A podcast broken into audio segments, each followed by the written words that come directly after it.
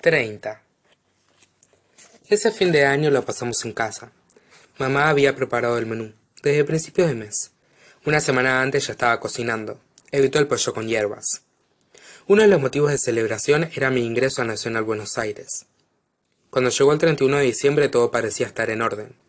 Mi madre no había dejado ningún detalle librado al azar. Todo estaba planificado. Al llegar Ezequiel, solo con verlo me di cuenta de que hay cosas que no se pueden prever.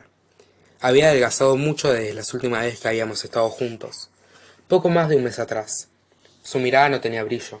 Se lo veía débil, y él lo sabía. Mis padres, como siempre, se empeñaron en hacer de cuenta que nada sucedía. Pero la verdad era tan evidente que por primera vez les agradecí sus esfuerzos vanos. Comimos en silencio, cada vez que alguien intentaba entablar una conversación, se interrumpía a sí mismo, aún dejando la frase por la mitad.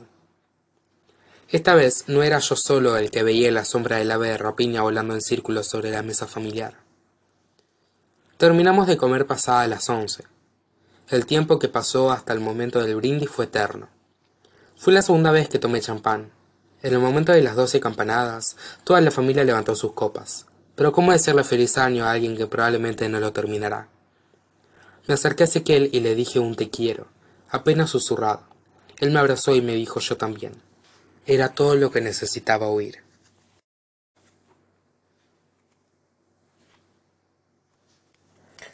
uno. Pasó el verano. No nos fuimos de vacaciones. Solo unos días al campo de la abuela. Unos pocos días debería decir. No llegaron a ser diez y no vi a Ezequiel hasta marzo. Hablábamos por teléfono casi a diario. Ya no ocultaba mi interés por él.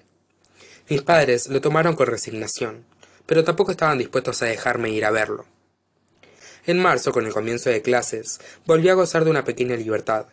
En el colegio me noté en varias actividades extracurriculares, que me permitían estar más tiempo en la capital.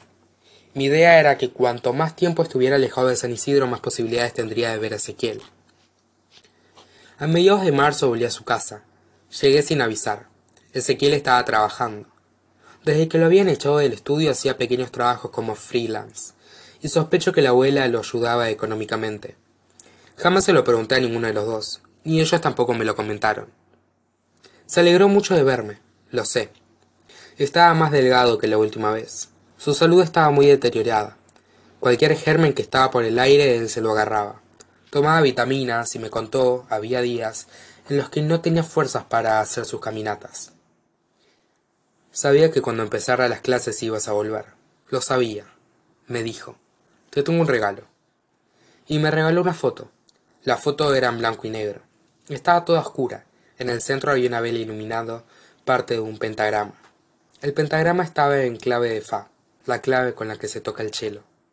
Esa vez no necesité preguntarle nada.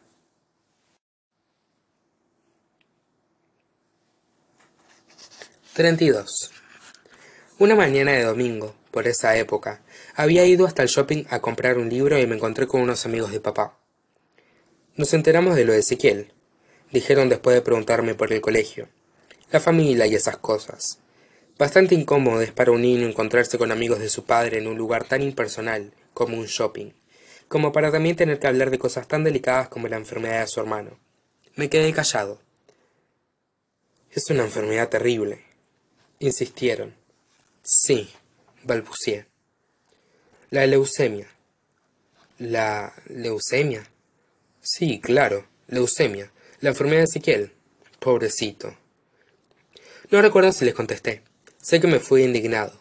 Mis padres, al no poder evitar la evidencia de que Ezequiel se iba a morir, tuvieron que inventarle una enfermedad, como si fuera más digno morirse de leucemia que de sida, como si fuera indigno ser sidoso, como si la muerte hubiera alguna dignidad.